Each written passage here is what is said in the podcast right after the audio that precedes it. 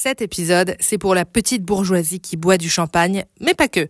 Oui, on a dansé sur ces paroles dans les années 2000. Des bulles pour les anniversaires, pour Noël et pour ce soir alors. Évidemment du champagne. On sort les bubules pour toutes les grandes occasions de la vie. Mais pourquoi? Eh bien, dans ce podcast, je vais vous raconter comment le vin pétillant d'une petite région française est devenu symbole de la fête dans le monde entier. Au départ, l'ancienne province de Champagne n'est pas une grande région de vin comparée à la Bourgogne ou au Bordelais. On y fait de l'alcool plutôt médiocre d'ailleurs. La région Champagne-Ardenne est une terre d'industrie textile. On y fait de la laine. Rien à voir donc. Pour booster les ventes de vin, on crée de toutes pièces un mythe autour de l'origine du champagne. On raconte qu'il a été inventé par un certain Pierre Dom Pérignon à la fin du XVIIe siècle. Ce moine bénédictin dirige un monastère à Reims et les religieux exploitent un vignoble et produisent du vin qui a la qualité d'être effervescent.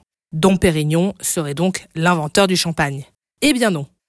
Le vin pétillant existait bien avant lui. Le champagne serait un vin de fête grâce à Clovis, plus de 1000 ans avant Dom.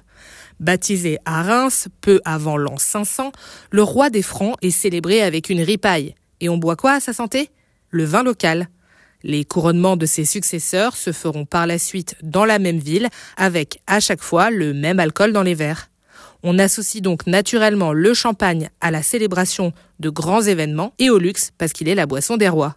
Par la suite, on fait des dégustations à l'exposition universelle de Paris en 1889. Le tout premier film publicitaire réalisé par les frères Lumière est consacré au champagne. Fierté culturelle, on le voit au cinéma dans les grands dîners, Voltaire considère même le champagne comme l'image brillante de notre nation. Rien que ça. Bref, le tour de force des producteurs de champagne, c'est en fin de compte le marketing. Je vous souhaite de passer une très belle année.